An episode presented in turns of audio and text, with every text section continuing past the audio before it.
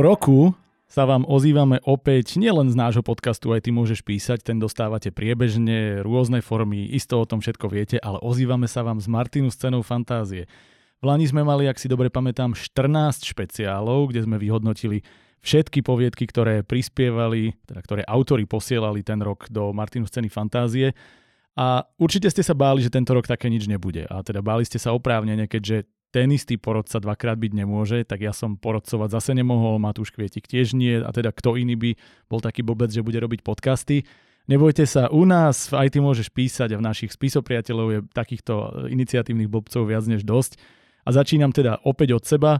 Rovno vám poviem, že porodcovať nebudem, ale minimálne môžem pomôcť uviesť celú túto aktivitu, ktorá bude aj počas tohto leta. E, verím, že každá jedna poviedka plnohodnotne zrecenzovaná. A teda začíname tým najdôležitejším, na čo ste asi všetci najviac čakali a to je, či ste vôbec prešli do prvého kola, pretože sa pred pár rokmi zaviedlo to editorské a teda pre mnohých je nazvime to, že kritérium úspechu to, či zvládli prejsť ďalej a potom už môžete dostať detailný feedback aj od nás v podcaste. No a práve to budeme riešiť dnes. Veľmi dlhý úvod, ale preto, aby ste mali všetky informácie, teraz už som veľmi rád, že môžem privítať hostia, ktorý dnes prišiel, teda hostku, aby som bol presný a je to Jana Packová. Vítaj.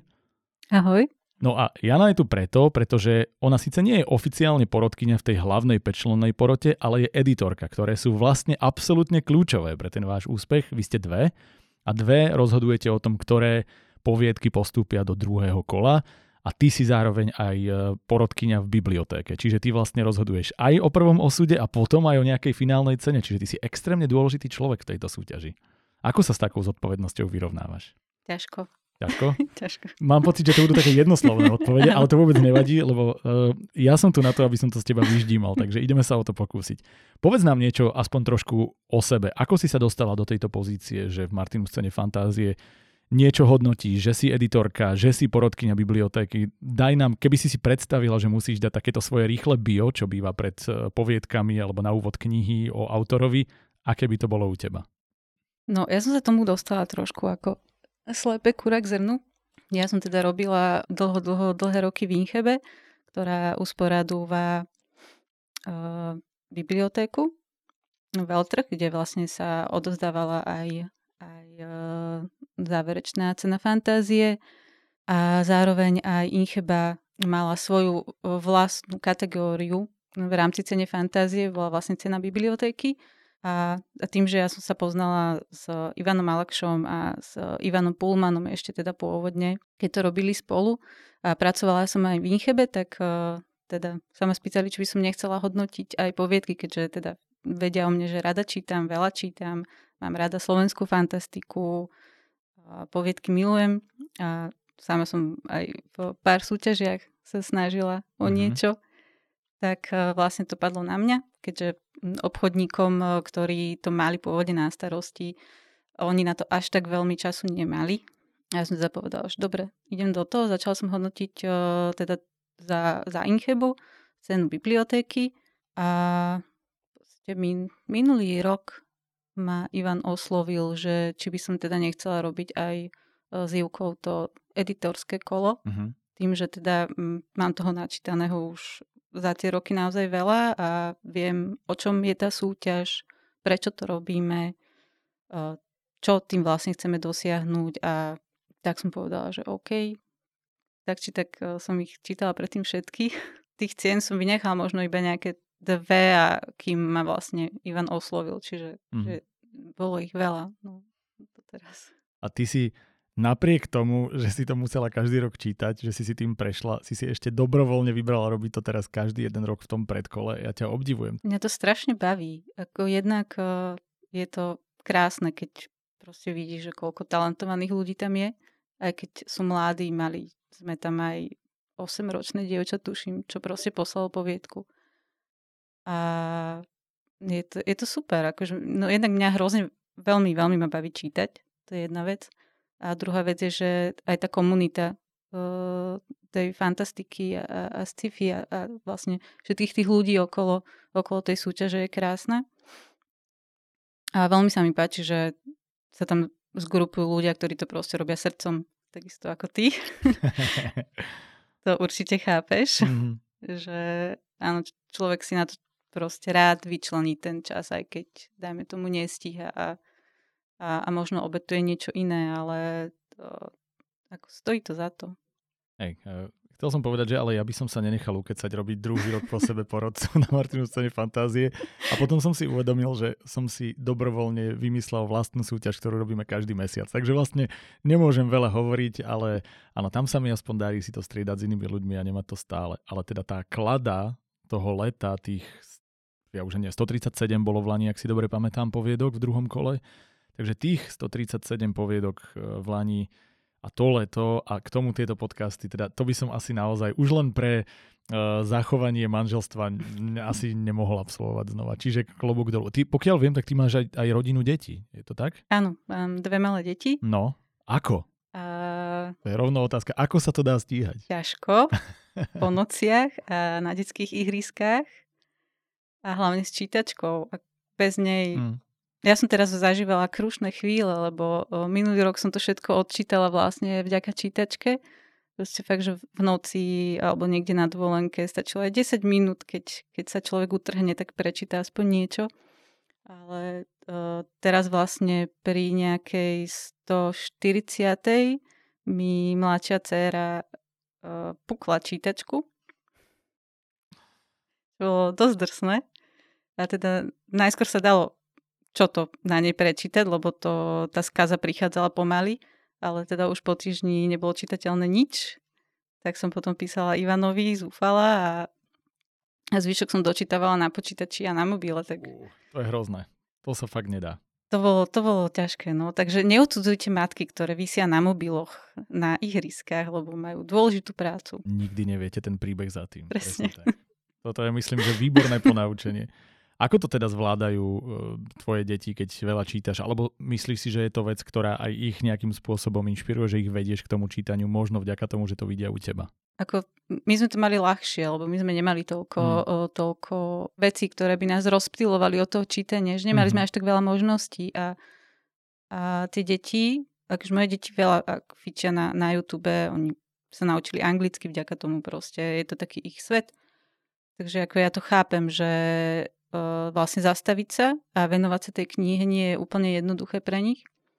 Ale akože áno, snažím sa im aj tým vlastným príkladom ukázať, že, že je, je to fajn, je, je, to, je to iné, je to iný spôsob premyšľania, iný spôsob zábavy, ale tiež si k tomu podľa mňa časom nájdu cestu, aj keď to možno bude ťažšie, ako som to mala ja. Mm-hmm. Podľa mňa už aj u nás to tak trošku bolo, lebo vlastne keď si zoberiem, že v našej dobe, síce ja som teda sa narodil na začiatku 80 čiže ešte začiatok môjho života bol poznamenaný komunizmom a malými možnosťami, ale potom to veľmi rýchlo prichádzalo a kopu ľudí okolo malo počítače a neviem čo. A my sme to mali podľa mňa tiež tak, že sme vnímali hlavne rodičov, čo oni robia a že sme mali vzor a, a hudba a výlety a príroda a tak, zatiaľ čo kopu ľudí inak. Čiže ja si myslím, že ten vzor je to kľúčové, že keď teba vidia, že čítaš, tak minimálne budú mať o to väčší záujem. Takže ja som rád, že zachraňuješ budúcnosť slovenskej literatúry, aspoň tými čitateľmi teda. Čítanie je jedna vec, ale sama si hovorila, že si písala, alebo že si sa snažila písať. Už si s tým sekla? No, ja som mm, čítala prakticky od 5 rokov a naučila som sa čítať kvôli tomu, lebo môj brat mi odmietol čítať na dobrú noc. Moja mama nemala toľko času, brat odmietol a my sme mali doma plno komiksov a ja som sa naučila čítať kvôli ninja korytnačkám. Wow. Takže to bol najväčší úspech pre mňa. Konečne vedieť si sama niečo prečítať a nemusieť sa spoliehať na, na to, či môj brat sa ulútosti alebo nie. A, a v podstate, odkedy som naučila písať, tak som písala, ale Akože nemyslím si, že by to malo nejakú super kvalitu, ale bavilo ma to a to bolo pre mňa akože hlavné. Uh-huh. A hej, písala som veľa, veľa, veľa. Aj s kamarátkou sme mali také knihy, ktoré sme písali spolu a ešte sme do toho zaťahli aj iné kamarátky. Tak, to boli také tie klasické uh, tínedžerské story. Ako dneska sa tomu hovorí, že young adult fantasy. Uh-huh. Tak my sme to už vtedy písali, keď to ešte vlastne, nebolo moderné. Si bola pionier tohto žánru celého. Dá sa povedať, že vy ste ho vystavali vlastne. Áno, akorát o tom nikto nevedel. Presne tak. Ale to je to, že keď sa od teba inšpirujú a ty sa ani nepresláviš, tam vidíš, že si to robila pre to remeslo, vôbec nie pre seba, pre svoju slávu. Presne. Dali sme svetu svoj dar. Ďakujeme ti. Teda minimálne čitatelia Young Adult. Ja nie som až taký fanúšik, ale rozhodne je to dôležitý žáner vo svete literatúry. Ivka, Ivka ma za to určite pochváli, lebo ona má rada Young Adult Fantasy. Mm-hmm. Super. A, a teda potom, potom vlastne, ja som sa zúčastnila aj v ohnivom pere, Uh-huh. ja som tam kreslila ilustrácie a tiež ma to veľmi bavilo. Ale potom eh, v podstate nejak to tak samé odznelo, aj tá potreba písať nejak, uh, už som ju nepocitovala v sebe. A potom, keď vlastne prišli deti, tak uh, už som mala len kapacitu čítať a aj to málo a už vlastne to písanie akože vôbec. Ty si z toho potrebovala spraviť čiastočnú prácu, aby si mala ospravedlnenie, prečo tak veľa čítaš teraz vlastne. Už to asi, chápem. asi áno. Ja to s tými deťmi rozumiem. Ja mám 1,5 ročnú dceru a povedal by som, že potreba písať sa zvyšuje a čas na, na písanie sa znižuje. Akorát, že toto je korelácia, ktorá nie je úplne pozitívna, takže hej, je to celkom boj. Ale úplne ti rozumiem, myslím si, že to postupne buď e, vyprchá, alebo ti to život znemožní, tak e, v tebe sa aspoň pozitívne spojilo to, že to zároveň vyprchalo, ako ti to neumožní, lebo ja stále bojujem s tým, že chcem a nemôžem. No. Áno, ono podľa mňa dosť je to aj o tom, že aký je človek typ, lebo niekto je... Uh, aspoň ja mám taký pocit zo seba, že ja som chcela písať, lebo ma bavilo čítať. Uh-huh. A, a chcela som aj ja teda vytvoriť niečo také super, ako to, o čom, o čom som vlastne čítala. Ale potom som zistila, že viacej ma baví čítať, ako písať. Mm-hmm. Že, že ani nemusím, nie som asi taká dobrá v tom písaní, ale ani mi to nevadí. A že, že viacej ma naplňa vlastne to vstrebávať do seba, ako, ako to dávať von.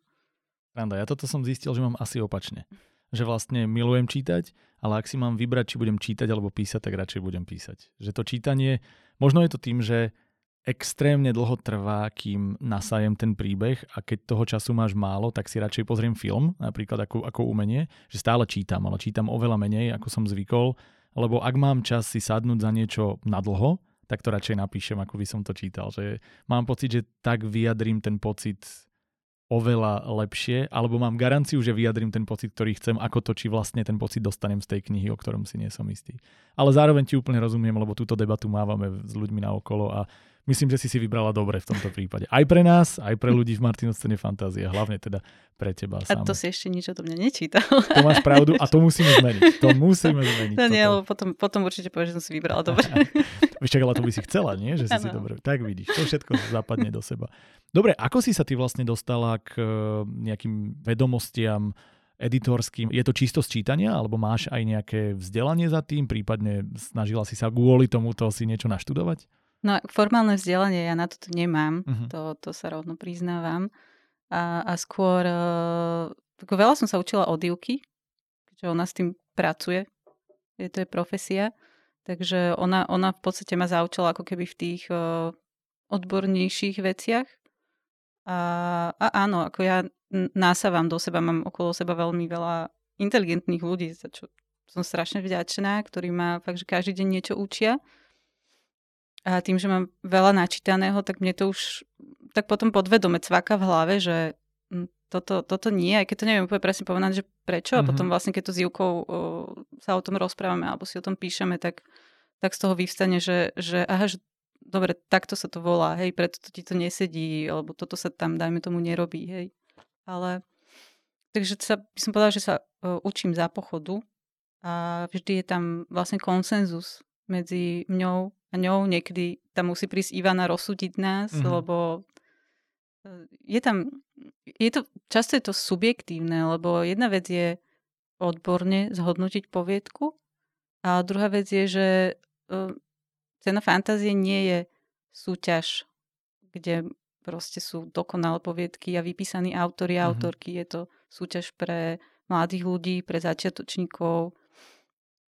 Takže my zase nechceme byť ako také nejaké strigy, že túto si vynechal čiarku, už proste nepostupuješ, tak sa snažíme nájsť taký, uh, taký kompromis medzi tým, aby tie poviedky boli stále dobré, ale zároveň aby nemuseli byť dokonalé. Mm-hmm. Že, a dať do toho taký ten ľudský faktor, že proste aj Ivka má, má dceru, ktorá začína písať, takže sa na to pozerá jej očami, že keby proste tam ona poslala nejaké dielo, že teda aby sme, aby sme to nevyhejtili nejako. Mm-hmm. A dáva to podľa mňa úplne zmysel, lebo napríklad keď už dávam feedback, tak ho dám aj s tými štilistickými chybami a, a podobne. Ale ak hodnotím, tak toto je vec, ktorú vždy poviem, že ale toto by editor opravil.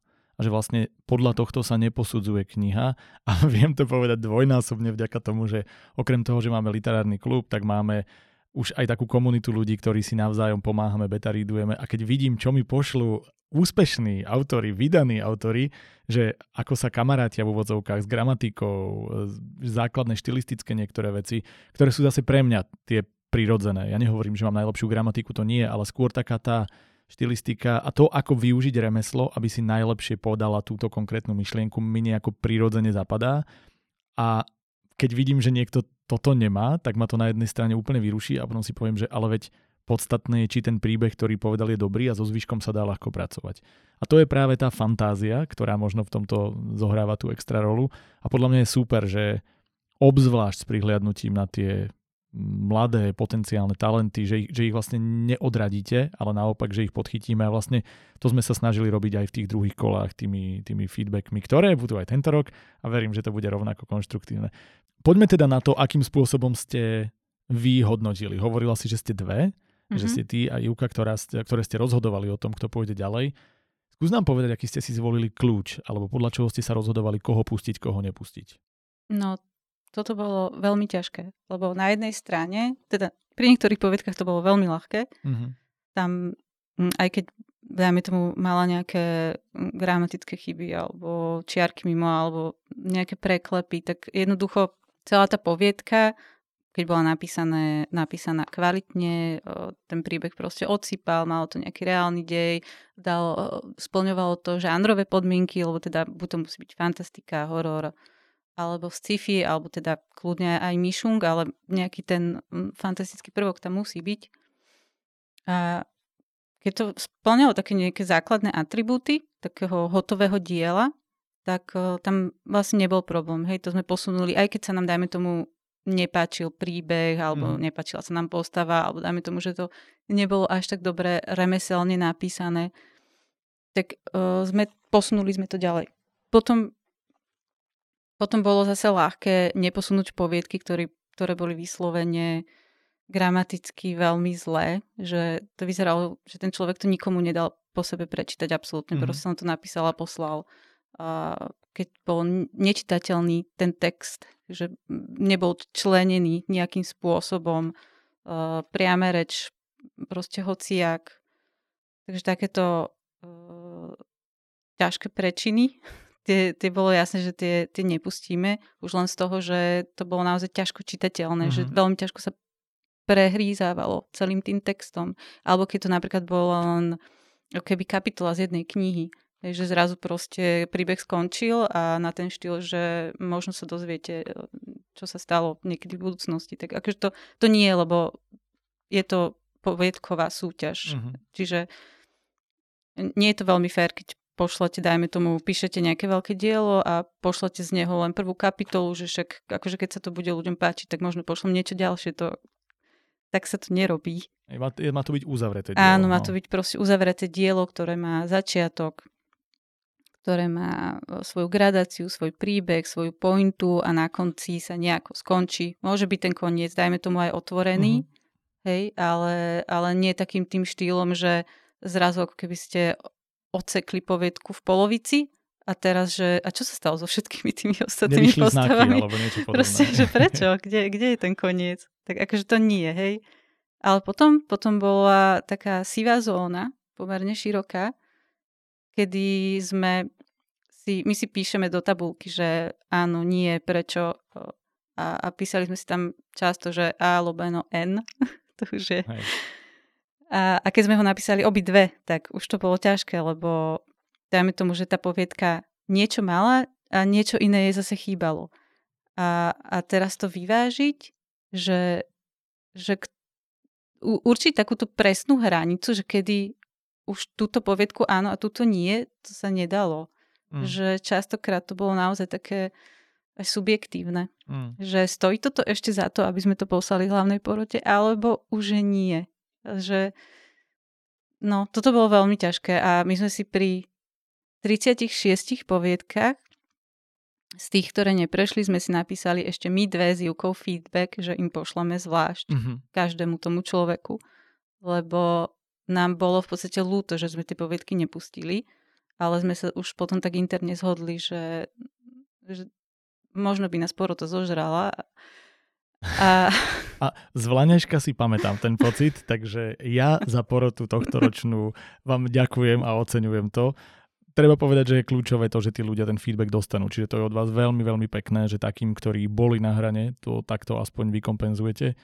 A myslím si, že je v podstate jasné, že tí ľudia by aj tak neúspeli nejako vysoko v tej e, hlavnej porote, lebo keď už to je takto na hrane, tak minimálne majú od vás to kľúčové, prečo ľudia často do ceny fantázie posielajú niečo a to, že vedia, že tam aspoň feedback dostanú. A tak keď ho dostanú aj v prvom kole, tak je to extra bonus. Čiže ďakujem za nich a ďakujem aj za tú porotu, lebo priznám sa, že v Lani sa stalo, kde teda my sme musím ešte nás nabonzovať, že my sme v Lani spolu robili na Martinu Scéna Fantázie, ale nikdy sme sa nestretli, lebo ty si končila v tom prvom kole, ja som teda začínal v druhom a na tých vyhláseniach si nikdy nebola. nie, lebo som mala choré deti. No, jasné. Alebo ja som bola chorá. Takže my sa vidíme teraz prvýkrát v živote a vlastne ja som mal v Lani pár momentov, keď som si povedal, že jak toto mohlo prejsť, ale potom som si povedal, že nečítal si tie, ktoré neprešli. Marek, upokoj sa, pretože oni určite odviedli kus dobrej roboty. Čiže myslím si, že pre hlavnú porotu je to naozaj veľká, veľká pomoc. A povedz nám aj niečo o číslach. Ako to je tento rok? Síce už boli zverejnené, ale vyzerá to aspoň na prvý dojem, že tento rok ste boli prísnejší, že ste sekali viac ako v Lani. Tam tuším bolo 198 poviedok, ak si dobre pamätám, že tesne pod 200 prišlo v Lani a my sme ich dostali 137, čiže vlastne ten pomer bol pomerne výrazne v, v prospech tých, ktoré prešli. Tento rok ten pomer až taký nebol. Uh, 131 ich prešlo, čiže ešte menej ako v Lani a pritom prišlo pomerne výrazne viac poviedok celkovo. No, prišlo ich 217. No. A áno, my sme počúvali feedback z minulého roka, ktorý sa ku nám dostal. Ivan nám, nám tak jemne naznačil, že, Buďte kruté. že sme toho pustili vraj priveľa. A, ale teda s, e, nesnažili sme sa byť prísne. Ale áno, možno práve tých 36 poviedok, ktoré sme si napísali, že im dáme feedback, tak uh, možno by sme, možno to boli práve tie, ktoré by sme Mhm. ako keby ten minulý rok pustili. Že, že v tomto uh, sme sa s Jukou tak aj snažili z z pohľadu tej poroty zamyslieť nad tým, že ako to oni budú vnímať, že túto poviedku sme pustili, tak uh, áno, hej, hej, zoberali sme to trošku do úvahy. Keď si porovnávaš ten predchádzajúci ročník a ten súčasný, máš pocit, že sa nejako pohla kvalita, alebo že sa niečo zmenilo, alebo že si možno ľudia zobrali niečo z tých feedbackových podcastov, ktoré sme robili? Tak ja mám celkovo pocit, že tá kvalita sa zvyšuje. Uh-huh.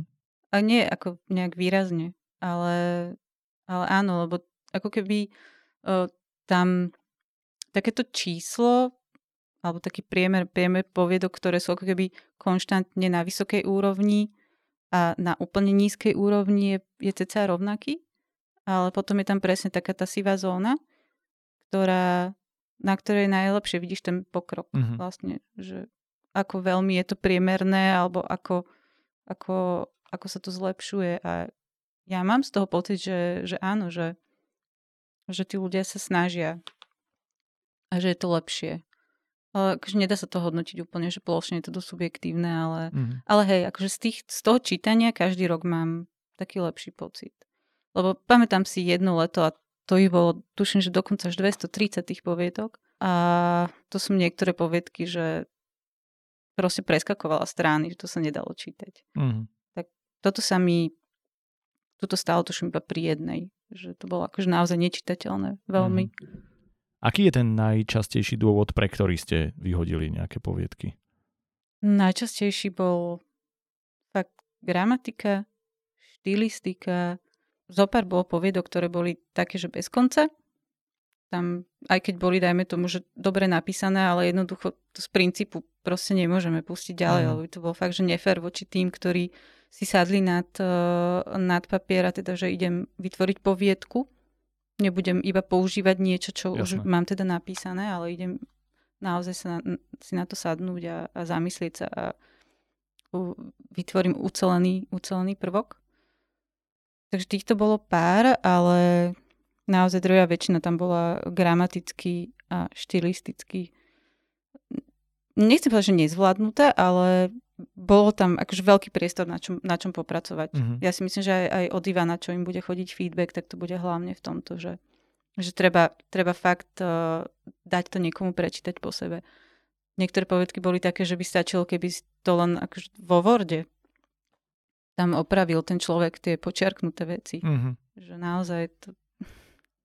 Ale, ale áno, proste ja fakt každému radím, keď niečo napíšete, dajte to po sebe prečítať minimálne piatim ľuďom, možno aj, mm. aj, aj viacerým, čím viac, tým lepšie. Nemusíte si brať uh, nejak k srdcu až tak veľmi, že čo vám povedia k tomu príbehu, lebo to je také dosť subjektívne tiež, ale tá gramatika a, a štilistika a úvodzovky, priama reč, členenie textu, toto sú fakt dôležité veci. Že mm. musí byť ten text čitateľný, aj keď, aj keď bolo niečo slabšie napísané, ale bolo to napísané čitateľne, tak je to rozhodne konzumovateľnejšie, ako keď je to napraskané, zhutnené a, a nedá sa to čítať. To je mm. ťažké potom. To je zaujímavé, že vlastne ja som si to nikdy neuvedomoval z toho vášho pohľadu, lebo pre mňa je oveľa dôležitejší ten príbeh. Že pre mňa, aj keď mi to niekto narúbe a pokiaľ ja sa viem, pokiaľ ma príbeh zaujíma, ja si to radšej odtrpím, lebo som zvedavý, ako to dopadlo. A hovoril som si, že to je taká škoda, že kvôli tomu, čo je opraviteľné, alebo som si povedal, že vy ich čítate 217. A že keď máš ty 217 krát, alebo dobre, z tých 217, povedzme, že 150, pretrpieť kvôli tomu, že sa ti vlastne ťažko sústredí, lebo to nie je napísané dobre, ja to úplne chápem. A najlepšie na tom je, že vlastne toto je všetko strašne ľahko vyriešiteľné. Že to sú veci, ktoré, ja to aj keď k nám chodí do súťaže niečo a niekto hovorí, že prečo hodnotíš takúto a takúto hovadinu a takúto a takúto. A ja hovorím, že nedávam tomu veľký dôraz, ale dávam aspoň taký základný nejaký bodík 2 tam proste pridelujem preto, pretože mi príde, že ty už toto prezentuješ. Že ty už týmto, je to vlastne ako keď vydávaš knihu. Že ono to nie je to isté, lebo ten potenciál za tým je vidieť aj tak, ale keď si niekto tú prácu dal a odmakal si to, aby sa to ľahko čítalo, aby to celé pekne vyzeralo. Je to ako keď dostaneš obraz bez rámu alebo bez nejakého, nejakej peknej úpravy a potom niekto ti to dá a je to presne pekne naštilizované na stene, kde to má byť, tak samozrejme, že ten, ten pocit bude iný, ako keď to dostaneš zrolované e, v nejakej, nejakej rolke spoza steny a ty sa to snažíš len držať, aby si to celé videla. A to neznamená, že ten obraz je zlý, ale vlastne to je asi tá rada, že dajte si záležať na tom, aby vôbec mohol k tým porodcom prejsť ten obsah, pretože to pozlátko na vrchu, alebo teda ten obal je veľmi dôležitý. Áno, a ono to nemusí byť dokonalé. Aj editorky alebo editory majú častokrát ešte ďalších vedľa seba e, e, editorov, ktorí ešte ich kontrolujú, čiže akože nikto nie je neumilný, nikto nie je dokonalý a nikto z nás neovláda tú slovenčinu úplne na... na... Iba si Bila Myslovičová. Presne tak. Takže ako naozaj netrebe sa bať toho, že to nebude dokonalé, ale také, taký ten priemer, mm. p- priemer, nejaká priemerná úprava a, a priemerná gramatika to akože fakt stačí. Len ja, jeden text tam bol taký, čo som Ivana prosila, že či ho môžem zredigovať a poslať ho do tej súťaže, lebo je, ako naozaj bol dobrý, ale bolo to hrozne napísané, hrozne. Takže to mám medzi tými poviedkami, ktoré určite, že dostanú feedback mm. priamo od nás, lebo to malo potenciál a podľa mňa zase na druhú stranu nikomu nič neujde. Keď si mm. o rok sadne možno nad inú poviedku a pošlo znovu, tak má proste zase šancu sa niečo nové naučiť. Podľa mňa to je hlavne to, že nejde o to vyhrať, alebo akože zúčastniť sa, áno, ale to nie je podstatné, hej, podstatný je ten proces, že mm. napíšem niečo, baví ma to a pošlom to a teraz dostanem tú spätnú väzbu a môžem na sebe pracovať a, a počas, počas toho, ako budem na sebe pracovať, sa naučím hrozne veľa vecí a to je na tom super. Ne, netreba sa nejak hanať za, za nejakou vidinou, že teraz som nevyhral a neviem čo. Na tom fakt nezáleží. Ne, hlavne pre začínajúcich autorov. Samozrejme sú tam autory, ktorí posielajú 5., 7., 10. rok a tie ich ambície je pochopiteľné, že sú vyššie, ale obzvlášť pokiaľ začínate, pokiaľ to má byť tá súťaž, kde si idete skúsiť, ako vám to ide medzi konkurenciou, tak tá podľa mňa najväčšia pridaná hodnota, lebo áno, aj my v múze už teraz e, máme priestor na to, aby sa ľudia u nás učili. Je to krátky formát, 10 tisíc znakov na schvál, aby to bolo každý mesiac a tým pádom sa môžeš zlepšovať a učiť, ale napísať 40 tisícový, v tomto prípade kolos, aj keď je to poviedka, ale to už je naozaj, čítaš to pol hodinu, možno viac, musíš tomu do toho investovať veľa energie, ten príbeh ti dáva veľa priestoru niečo rozviť už a tým pádom v tomto prípade je to podľa mňa ako zabehnúť 50 metrov alebo si zabehnúť, dobre, ne, nepovieme ešte maratón ani polmaratón, ale 10 kilometrov. A už, už to tam naozaj musíš inak rozvrhnúť cieľ, už to ukazuje iné možnosti, iné schopnosti a hlavne aj tí autory sú na inej úrovni. To treba tiež povedať. A ešte aj druhá vec, porovnávať sa v konkurencii 30 alebo 250. A to je, to je naozaj vec, kde tým, že je to raz za rok, tak tá investícia do toho, aby som sa predal čo najlepšie, súhlasím, že by mala byť, mala byť väčšia. A asi je, asi je to dobré, lebo podľa mňa aj tomu človeku dojde, že mm, ako keď napíšeš mail alebo motivačný list do práce s chybami, tak tiež ťa nezoberú. Toto v istom zmysle asi je podobný typ hodnotenia. No. Hej, ale podľa mňa hlavne je naozaj to, aby si človek písanie užíval, že uh, možno, možno sa nájdú ľudia, ktorí píšu do ceny fantázie už dlhé roky a dajme tomu nikdy nič nevyhrali. Mm-hmm. Ale tam už potom možno sa treba zamyslieť aj nad tým, že kvôli čomu píšem. Že píšem preto, aby ma ocenilo čo najviac ľudí, alebo píšem preto, že ma to baví mm-hmm. a, a chcem, aby to moje dielo proste nejakým spôsobom žilo ďalej, že mám tú potrebu to zo seba dostať a ono v podstate ani nezáleží na tom, že akú veľkú množinu ľudí to osloví, že keď sa nájde jeden človek, Presne. ktorý si to prečíta a bude sa mu to páčiť, tak už to je proste obrovská výhra. A, a pokiaľ vás baví, to, čo ste napísali a tešíte sa z toho, tak to je najväčšia výhra, aká môže hmm. byť. Presne to hovorím, že vlastne je kopu ľudí, ktorí majú taký nišový žáner, že oni nikdy nebudú vypredávať neviem koľko vydaní kníh, ale podstatné je to, že si nájde, a to je s každým umením, že niekto, kto má niečo rád, si nájde niekoho, kto to tvorí a naopak. A tuto je tá príležitosť, čo je úplne super. Čo je naozaj absolútne kľúčové, je to, že že my môžeme zdieľať to umenie a môžeme byť súčasťou nejakej komunity a to je podľa mňa na tom najkrajšie. A ja to vidím, ako sa za ten rok a niečo posledný, keď som v tejto branži a bol som v súťaži a robil som tie podcasty, vybudovala tá komunita a väčšina ľudí si naozaj užíva ten proces a väčšinou vtedy aj bude človek najviac úspešný, lebo je to, je to extrémna radosť. A pre mňa napríklad roky predtým, keď som ešte nebol porodca, ani som nepomáhal organizovať alebo robiť podcasty alebo čokoľvek, to bola tá extra motivácia, že ja si naozaj sadnem a niečo konečne dopíšem, lebo mám túto svetlo na konci tunela, alebo mám tu ten výstražný trojuholník v tomto prípade, že túto máš niečo, na čo dávaj bacha, lebo je to tá šanca byť súčasťou niečoho. A už len byť súčasťou niečoho, čo má takúto tradíciu, teraz už 21 rokov, teraz začíname 21. ročník, je úžasné. Čiže je super, že ľudia prispievajú, je super, že ste tam vy, ktorí im dávajú tú, tú prvú stopku, ale zároveň aj ten feedback a pre porodcov je to teda dvojnásobne dôležité. Ty si ale okrem toho, že si editorka, ešte aj v tej inej pozícii, a to sme hovorili, že si porodkyňa bibliotéky, a je to iný rozhodovací proces ako pri tom, keď púšťaš z prvého kola? Je, je iný, lebo v podstate tie poviedky, ktoré si ja už pustím k sebe, tak uh, sú tie, ktoré číta aj hlavná porota. Uh-huh. A čiže tam, takže netvrdím, že moje poviedky sú najlepšie, keď si myslím, že sú, Keď čo vyberiem ja, sú jednoznačne najlepšie. Ale je to, je to hrozne ťažké. Ja už aj teraz, vlastne, ak som to dočítala všetko, mám eh, v takom predvýberovom kole okolo 40 až 50 poviedok, čo je hrozne veľa. Tak hrozne veľa. Ešte nikdy som nemala toľko poviedok. A, a z nich viem, že minimálne 20 je takých, ktoré akože fakt, fakt veľmi, veľmi, veľmi sa mi páčia. A neviem, neviem, ja, ja pravidelne proste píšem Ivanovi, že či nemôžem mať 5 výťazov a teraz asi budú desiati, neviem. Nie, akože fakt je to hrozne ťažké, lebo každá tá poviedka je pre mňa úplná srdcovka a, hmm. a sú proste, všetky sú krásne a ja ich mám hrozne rada. Čo je teda to, čo nakoniec rozhoduje? Je pre teba najdôležitejší príbeh? Je pre teba najdôležitejšie alebo dôležité remeslo? Alebo je to postava? Sú to dialógy? Skús dať len možno, keď v budúcnosti bude chcieť niekto vyhrať e, cenu bibliotéky, na čo má, má hrať najviac? Čo u teba funguje? No u mňa funguje strašne taká uh, ľudskosť uh-huh. tej poviedky. uh, a to sa hrozne ťažko definuje, lebo Jasne. každá tá povietka je iná, ale uh, ono v podstate, keď si niekto prečíta tie moje hodnotenia, tak sa tam bude ukazovať v podstate taký pravidelný vzorec, že sú to také tie, tie, tie ľudské témy, ktoré idú úplne až ako keby do hĺbky nás, také uh, je, v podstate ono sú to veľmi ako keby jednoduché veci, ale keď sú podané tak, takým spôsobom, akým, akým sú aj podané v týchto, v týchto poviedkach, tak to človeka jednoducho zasiahne tam úplne že najhlbšie.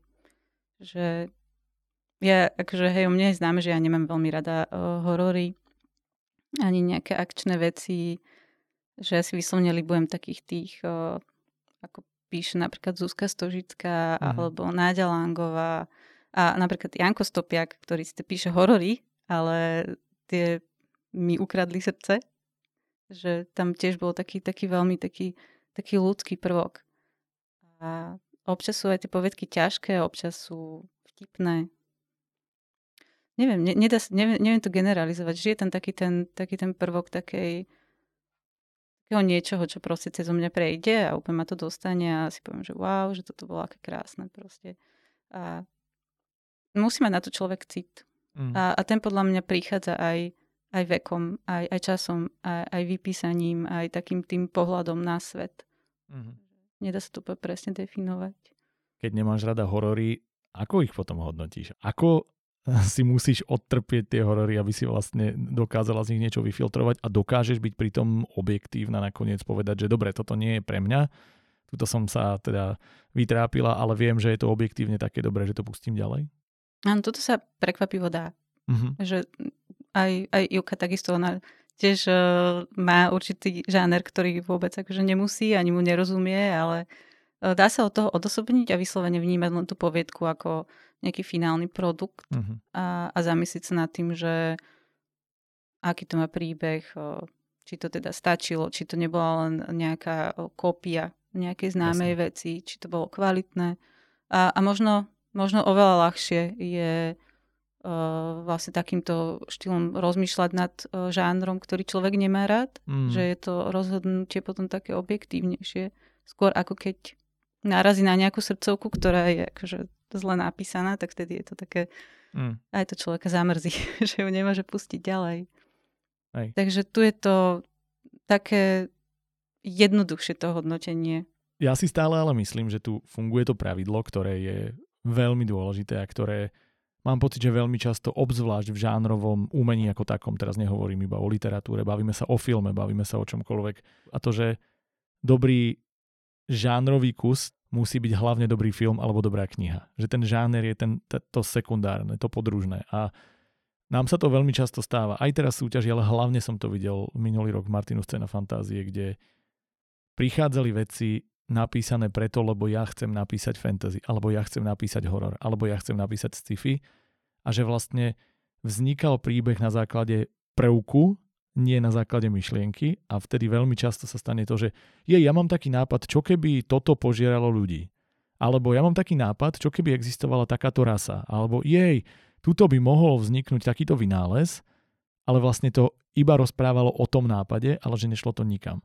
Podľa mňa ľudia by mali v tomto prípade sa vrátiť naspäť a povedať si, že čo je tá moja pointa a pokiaľ ju nemám, tak tá, ten fantastický prvok to nezachráni. Ten svet, ktorý vybudujem, proste nestačí, lebo pointa je je naozaj urobiť príbeh, ktorý funguje. A tie najlepšie príbehy, keď sa pozeráme na fantasy, či je to Prečet, alebo je to Tolkien, alebo je to takto isto sci-fi, alebo sa môžeme baviť o hororoch, sú väčšinou tie, kde môžeme odstrániť v konečnom dôsledku ten fantastický prvok a tá ľudskosť, tie postavy, tá, tá pointa, to, ako prežívame ten príbeh, zostáva úplne rovnaké. Je to len nástroj, je to len jazyk, je to len ten dopravný prostriedok, ktorý nás tam dostal, aby to bolo zaujímavé, tá cesta je iná Vytvorilo nám to krásny svet, ktorý si užívame, ale tá pointa z toho musí trčať. A to je asi to, čo si tým trošku myslela, že, že keď je aj horor, kde toto cítiš, tak vtedy je to proste, vieš vyhodnotiť, že je to dobrá poviedka, napriek tomu, že je to hororová poviedka.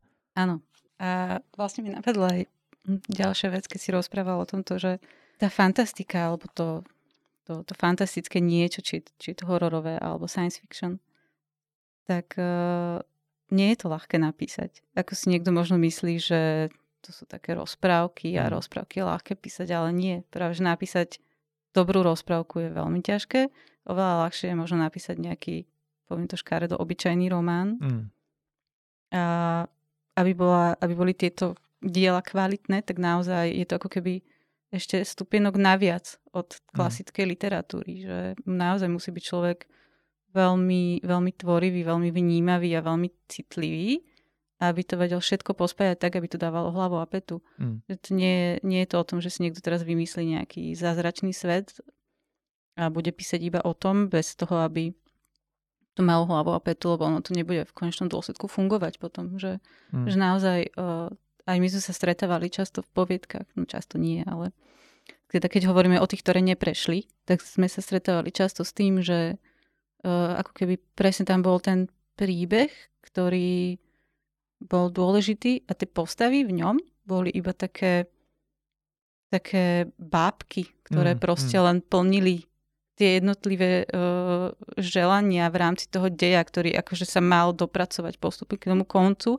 ale ono to ono to nefunguje jednoducho proste, lebo keď to človek číta, tak si uvedomuje, že takto sa ľudia nechovajú v týchto Presne. situáciách, že takto to proste nie je, že toto je, je ja to volám, že tie postavy sú ploché. A mm. to sme si tam často písali, že ne, nemajú žiadnu vnútornú motiváciu, žiaden charakter, nejakú, žiadnu hĺbku. Proste sú to len také, také tie bábiky, ktoré, ktoré posúvame plniť, presne, že mm. toto potrebujem teraz napísať, tak ty pôjdeš tam a tam a urobíš to a to, ale keď to nedáva zmysel, tak to proste nefunguje. Dobre, môžeme to pomaly uzavrieť. Vieme, aké čísla prešli, vieme, ako si rozhodovala. Ak by si mala dať taký nejaký záverečný príhovor alebo radu, alebo, alebo tvoj typ pre ľudí, už vieme gramatiku, už vieme uh, štilistiku. Čo si myslíš, že tak trošku chýba, alebo čo si na základe toho, čo si čítala, videla, že, že by mohol byť nejaký nejaký input pre ľudí, venujte sa tomuto, ak chcete byť lepší, alebo čo by si ty privítala do ďalšieho ročníka, keď budeš robiť editorku, aby si bola ešte spokojnejšia ako tento raz? No, ja by som privítala veľa poviedok. píšte, píšte, píšte. A asi to najzákladnejšie, fakt je treba čítať veľa, veľa, veľa, veľa čítať a vnímať svet, učiť sa neustále pozerajte sa na ľudí okolo vás, ako sa správajú v určitých situáciách. Mm. Skúste si navnímať, keby ste vy boli v takej situácii. Urobil by som toto, alebo urobila by som hento. A naozaj skúste zamyslieť nad tým, že čo tá postava, ako by sa správala, keby skutočne žila. Lebo ona v tom príbehu žije. A je naozajstná. A Takže treba si toto zvážiť a naozaj je strašne dôležité dať to prečítať iným ľuďom. Úplne, že čím viac, tým lepšie a vôbec mm. tým nikoho neotravujete podľa mňa. Že naozaj je to dôležité a určite sa nájde veľa ľudí, ktorí vám strašne radi poskytnú feedback, lebo ľudia celkovo radi kritizujú, takže... Konečne bude mať aspoň zmysel. Konečne to bude mať zmysel, takže toho nebojte a hlavne proste píšte, keď vás to baví, tak choďte do toho a, a my sa z toho budeme tešiť a, a bude to super. Presne, na toto by sa už hodil iba náš záverečný claim, pretože aj ty môžeš písať, ale ešte predtým poviem, že pokiaľ vám chýba takáto partia, skupina, pokiaľ potrebujete feedback a nemáte kde, ja stále pripomínam, že máme náš literárny klub okolo podcastu, volá sa Spiso priatelia. Máme stretnutia každý mesiac, ozvite sa nám a veľmi radi vás nasmerujeme, kde vlastne už na základe úspechov našich ľudí v múze, ktorá je tiež anonymná, čiže nevieme, koho porodcovia hodnotia, alebo teda oni to nevedia, sa vie ukázať, že tí ľudia prešli obrovskú cestu a niektorí, ktorí na začiatku si až tak neverili, tak ich máme medzi výťazmi alebo ocenenými alebo podobne v tej našej síce menšej súťaži, ale pravidelnej a práve tá pravidelnosť môže pomôcť. Čiže nájdete si nás a verím tomu, že spoločne prejdeme túto cestu. Ďakujem ešte raz, že si prišla. Toto bola Jana Packová, naša porodkyňa bibliotéky a editorka prvého kola Martinus ceny fantázie 2023. Ešte raz ďakujeme. A ja ďakujem. Ďakujeme Martinusu ako partnerovi e, nášho podcastu a teda aj zároveň Martinus ceny fantázie.